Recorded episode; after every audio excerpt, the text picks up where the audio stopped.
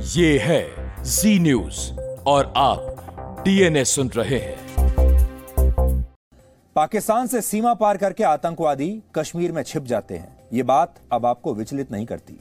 ऐसी खबरों की आपको अब आदत पड़ चुकी है। लेकिन अगर ए के फोर्टी सेवन राइफल लिए हुए कोई आतंकवादी आपके पड़ोस में, आपके मोहल्ले में या आपकी हाउसिंग सोसाइटी में आप ही के बीच रह रहा हो तो ये जानकर आप चौंक भी जाएँगे और डर भी जाएँगे। क्योंकि यहाँ पर जान किसी सैनिक की नहीं जाएगी, बल्कि आपकी जाएगी या आपके परिवार की जाएगी। आज देश की राजधानी दिल्ली में एक बहुत ही भीड़ भाड़ वाली कॉलोनी में एक ऐसा ही पाकिस्तानी आतंकवादी पकड़ा गया जो पिछले पंद्रह साल से भारत के अलग अलग शहरों में ऐसे ही भारत के आम लोगों के बीच रह रहा था। दिल्ली पुलिस की स्पेशल सेल ने जिस आतंकवादी को गिरफ़्तार किया है, उसका नाम है मोहम्मद अशरफ उर्फ़ अली मोहम्मद अली अहमद नूरी। यह आतंकवादी वर्ष 2004 और 2005 के बीच पाकिस्तान से भारत आया था। सोचिए, पिछले लगभग 16-17 साल से यह भारत में रह रहा था और कई आतंकवादी गतिविधियों में यह शामिल रहा। दिल्ली पुलिस के मुताबिक इसकी ट्रेनिंग पाकिस्तान की खुफिया एजेंसी आईएसआई ने की है। और फिर इसे बांग्लादेश के रास्ते पहले पश्चिम बंगाल के सिलीगुड़ी में दाखिल कराया गया और वहाँ से ये राजस्थान के अजमेर पहुँचा। हैरानी की बात यह है कि भारत में इसके रहने का पहला ठिकाना अजमेर की एक मस्जिद थी जहाँ इसने एक मौलवी के साथ दोस्ती की और लगभग एक डेढ़ साल तक ये उसका साथी उसके साथ रह, उसका साथी बनकर उसके साथ रहकर मौलाना बनने की इसने ट्रेनिंग ली। यानी पहले पाकिस्तान में इसकी जिहादी बनने की ट्रेनिंग हुई और फिर भारत में रहने के लिए इसने खुद को एक पीर मौलाना के तौर पर स्थापित किया और उसकी ट्रेनिंग एक मस्जिद में ली। जिस मौलवी से इसने ये पूरी ट्रेनिंग ली थी, उसी के साथ ये वर्ष 2006 में दिल्ली आया और यहाँ मौलाना बनकर लोगों का इलाज करने लगा। अब यह कहा जा रहा है कि एक मुस्लिम धर्मगुरु के तौर पर इसने दिल्ली के कुछ मुस्लिम इलाकों में अपनी बहुत अच्छी जान पहचान बना ली और फिर जो लोग इसके पास इलाज कराने के लिए आते थे, इसे धर्मगुरु समझकर उन्हीं के बैंक अकाउंट्स में यह पाकिस्तान से पैसा मंगाने लगा। सोचिए किस तरह यह पूरा टेरर मॉड्यूल इसने खड़ा कर लिया। पुलिस ने यह बताया है कि पाकिस्तान में बैठे इसके हैंडलर ने, जिसका नाम नासिर है, उसने इसे इस बार त्योहारों पर आतंकवादी हमला करने का एक टास्क दिया था और इसके लिए इसे हथियार भी दिए गए। बड़ी बात यह है कि ये सारे हथियार दिल्ली के कालिंदी कुंज में यमुना घाट के पास मिट्टी में दबे हुए मिले हैं, जो शाहीन बाग से सिर्फ़ एक किलोमीटर की दूरी पर है। अगर कोई पैदल भी शाहीन बाग से यहाँ पर जाए तो उसे ज़्यादा से ज़्यादा सात से आठ मिनट लगेंगे उस जगह तक पहुँचने में, जहाँ ये हथियार दबे हुए थे। इन हथियारों में एक ए K forty seven assault rifle है, एक हैंड ग्रेनेड है साठ साठ गोलियों की दो मैगजीन है और मेड इन चाइना दो पिस्टल भी है। इस बात की आशंका है कि शाहीन बाग से ही कुछ लोग इस आतंकवादी की मदद कर रहे थे। हमें यह भी पता चला कि यह आतंकवादी शाहीन बाग और जामिया नगर की कुछ मस्जिदों में भी काफ़ी समय तक रहा। शाहीन बाग आपको याद होगा, वही जगह है जहाँ पर नए नागरिकता कानून को लेकर कई महीनों तक धरना प्रदर्शन चलता रहा था शाहीन बाग। उस समय हेडलाइन में आया था। यानी इसके छिपने का जो ठिकाने हैं, वो दिल्ली की अलग अलग मस्जिदें थी। अभी दिल्ली में इसके दो ठिकानों के बारे में पता चला है। एक है दिल्ली के शास्त्री पार्क में, जहाँ आज हमारी टीम गई और एक मकान इसने पुरानी दिल्ली में भी किराए पर लिया हुआ था। शास्त्री पार्क वाले किराए के मकान में ये कुछ ही महीने रहा, जबकि पुरानी दिल्ली वाले मकान में ये अक्सर आता जाता रहता था और वहाँ कुछ लोग इसकी मदद भी कर रहे थे। जो बात सोचने वाली है चौंकाने वाली है, वो ये कि ये दोनों ही इलाके मुस्लिम बाहुल इलाके हैं। हालाँकि इसकी गिरफ्तारी शास्त्री पार्क से कुछ दूर दिल्ली के लक्ष्मीनगर से हुई है। लक्ष्मी नगर एक ऐसा इलाका है, बहुत बड़ा इलाका है भीड़ भाड़ वाला इलाका है, और जो दिल्ली के आसपास लोग रहते हैं, वो लक्ष्मीनगर के बारे में अच्छी तरह जानते होंगे। पूछताछ में इसने बताया कि ये पाकिस्तान के पंजाब प्रांत का रहने वाला है, जहाँ से 26 ग्यारह हमले का आतंकवादी अजमल कसाब भी मुंबई आया था। यानी आतंकवाद की सारी जड़ें एक दूसरे से मिली हुई है।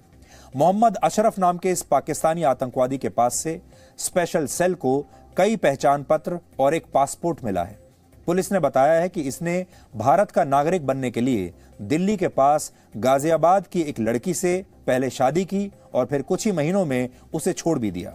और यह शादी उसने सिर्फ़ अपना भारत का पहचान पत्र बनाने के मकसद से की थी कि एक आईडी कार्ड इसे मिल जाए उस शादी के ज़रिए। इसके अलावा 2014 में इसने जो पासपोर्ट बनवाया, उसमें परमानेंट एड्रेस में बिहार का पता लिखा हुआ है, जिससे ऐसी आशंका है कि जिस महिला से इसने शादी की थी, ये उस महिला का एड्रेस हो सकता है और वो महिला शायद बिहार की होगी। इस पासपोर्ट पर यह आतंकवादी एक बार सऊदी अरब गया और एक बार इसने थाईलैंड की यात्रा भी की है। और इन दोनों विदेशी यात्राओं के पीछे क्या मकसद था, अब पुलिस इसके बारे में पता लगा रही है। इसके अलावा एक और चौंकाने वाली बात यह पता चली कि यह आतंकवादी काफ़ी समय तक जम्मू कश्मीर में भी रहा, जहाँ इसने हथियारों से लेकर आतंकवादियों को फंडिंग करने तक का काम किया।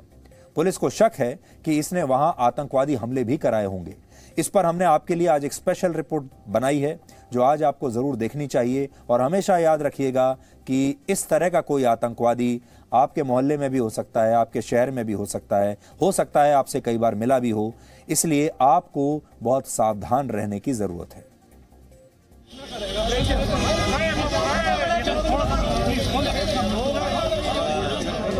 इधर से इधर से ले लो इधर से। यहाँ से।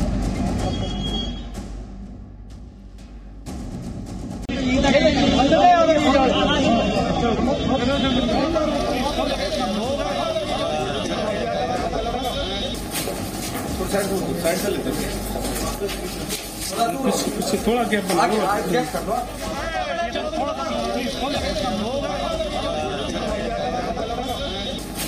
और इसने पीर मौलाना का एक कवर अख्तियार किया था जहाँ पर ये लोगों की बीमारियाँ कुरान की पवित्र आयतें पढ़ के ठीक करने का इसने दावा किया था और इसके इस तरह के कई बहुत सारे फॉलोअर्स थे। फ़िलहाल में इसको जो इनके हैंडलर्स हैं उन्होंने इसकी टास्किंग इस वेपन को रिसीव करके और आ, करने की दी थी। उस इन्फॉर्मेशन पे कल इसको अरेस्ट किया गया।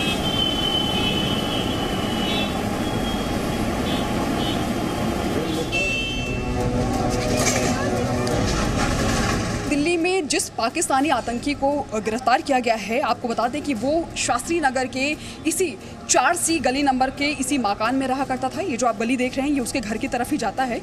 अगर हम आगे बढ़ेंगे तो दरअसल वो इसी घर के पहली मंजिल पे ही रहा करता था। हालाँकि यहाँ के लोगों का यही कहना है कि वो 10-12 साल पहले जब यहाँ पर आया तो उन्हें इस बात की जानकारी नहीं है। लेकिन मकान मालिक ने इस बात को स्वीकार किया है कि यहाँ पर वो आज से 10-12 साल पहले रहा करता था। महज छः महीने वो यहाँ पर रहा और यहाँ से वो चला गया। वो जो अभी जिसको पकड़ा गया है अशरफ मोहम्मद वो कहाँ रहता था? यहाँ इसी बिल्डिंग में? दस बारह साल पहले रहता था वो। अच्छा। ठीक है तो और उसके बाद में से पाँच छः आठ महीने जो भी रहा हो इतने साल में मुझे ये भी याद नहीं क्या महीने हाँ। रह के गया। हाँ। वो एक साल के अंदर खाली करके चला गया।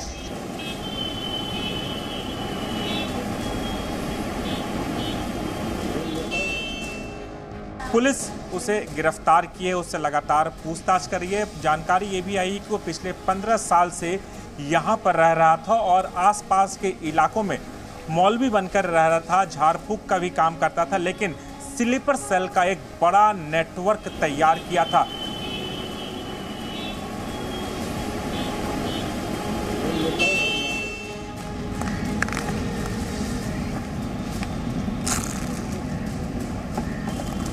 कि अशरफ ने कालिंदी कुंज के यमुना घाट है। यमुना घाट के ठीक यहाँ पर आप देखिए झाड़ियाँ हैं और इन्हीं झाड़ियों के बीच उसने हथियार छुपा रखे थे। आज सुबह पुलिस जब उससे पूछताछ की और पुलिस ने पूछताछ के बाद जब उसे यहाँ पर लेके आई तो यहाँ से पुलिस ने हथियार बरामद किए, ए K forty seven, grenade, magazine, ज़िंदा कारतूस, ये तमाम हथियार को उसने यहाँ छुपा रखा था। ठीक इसके साथ में शाहीन बाग का इलाका है, जामिया का इलाका है। यहाँ पर सबसे चौंकाने वाली बात यह है कि यह आतंकवादी दिल्ली तक पहुँच गया और दिल्ली सिर्फ़ एक शहर नहीं है, दिल्ली भारत की राजधानी है। और दूसरी बड़ी बात यह है कि इसके पास हथियार भी थे। सोचिए दिल्ली में A K forty seven rifle की एंट्री कैसे हुई होगी? ग्रेनेड कैसे आया होगा? पिस्टल कैसे आई होंगी और जो इसके पास बाकी के जो मैगजीन मिली हैं, वो कैसे आई होंगी? ये एक बहुत ही चिंता में डालने वाली खबर है। और अगर दिल्ली में ऐसा हो सकता है, जहाँ सुरक्षा के इतने कड़े इंतज़ाम हैं, जहाँ पर दिल्ली पुलिस की हर समय सुरक्षा रहती है तो बाकी के जो शहर हैं, कस्बे हैं, गाँव हैं ख़ास तौर पर ऐसे हमारे जो राज्य हैं, जिनकी सीमाएँ दूसरे देशों से मिलती हैं, जैसे ये जो आतंकवादी है, ये पश्चिम बंगाल से आया। इसमें एक चौंकाने वाली बात यह भी है कि पश्चिम बंगाल क्या अब आतंकवादियों के लिए सबसे सुरक्षित राज्य बनता जा रहा है? इसीलिए यह वहाँ से आया। और इसी तरह से दूसरे राज्य भी हैं, जैसे पंजाब भी हो सकता है, कश्मीर भी हो सकता है। इसलिए यह बहुत ही चौंकाने वाली और सावधान करने वाली खबर है। इस खबर के बाद यह सवाल भी उठ रहा है कि पाकिस्तान से आने वाले इन आतंकवादियों का जो पहला डेस्टिनेशन है, वो राजस्थान का अजमेर ही क्यों होता है? मोहम्मद अशरफ से पहले दिल्ली पुलिस सात साल पहले 2014 में इंडियन मुजाहिदीन के एक और आतंकवादी जिया उर रहमान उर्फ़ विकास को भी राजस्थान के अजमेर से ही गिरफ़्तार कर चुकी है। विकास भी पाकिस्तान से भारत में आया था और इसके अलावा 26 ग्यारह के मुंबई हमले का मास्टरमाइंड डेविड हेडली भी राजस्थान के अजमेर ज़िले में ही आकर रुका था। अजमेर में मुस्लिम आबादी काफ़ी ज़्यादा है और वहाँ पुष्कर में भगवान ब्रह्मा का सबसे बड़ा मंदिर भी है, जो हिंदुओं की आस्था का सबसे बड़ा केंद्र है। इसके अलावा पुष्कर में ही यहूदियों का एक बहुत बड़ा धार्मिक आयोजन होता है, जिसे हनुका कहते हैं। और ऐसा माना जा रहा है कि आतंकवादियों के निशाने पर ये धार्मिक स्थल हो सकते हैं। इसलिए जाँच एजेंसियों के सामने अब सवाल ये है कि आतंकवादी आखिर पाकिस्तान से भारत आकर अजमेर को ही क्यों चुनते हैं? भारत में त्योहारों का मौसम अब शुरू हो चुका है। कुछ दिनों के बाद दशहरा है। फिर दिवाली आने वाली है और इसके कुछ दिन के बाद क्रिसमस का त्यौहार भी आएगा। इसलिए आपको सावधान रहने की ज़रूरत है, क्योंकि इस दौरान हमारे देश के जो लोग हैं, वो मंदिरों में जाते हैं, बाज़ारों में जाते हैं, ख़रीदारी करते हैं। सेलिब्रेशन का समय है, खुशियाँ मनाने का समय है और ऐसा जो समय होता है, यही इन आतंकवादियों के लिए हमले का सबसे सही समय होता है। ये इस ऐसे समय का इंतज़ार कर रहे होते हैं, क्योंकि हर जगह बहुत भीड़ भाड़ होती है और आतंकवादियों का काम बहुत आसान हो जाता है। इसलिए आप सब सावधान रहिए। पाकिस्तान के आतंकवादी मस्जिदों में ट्रेनिंग लेते हैं और यह वहाँ की परंपरा का एक हिस्सा है।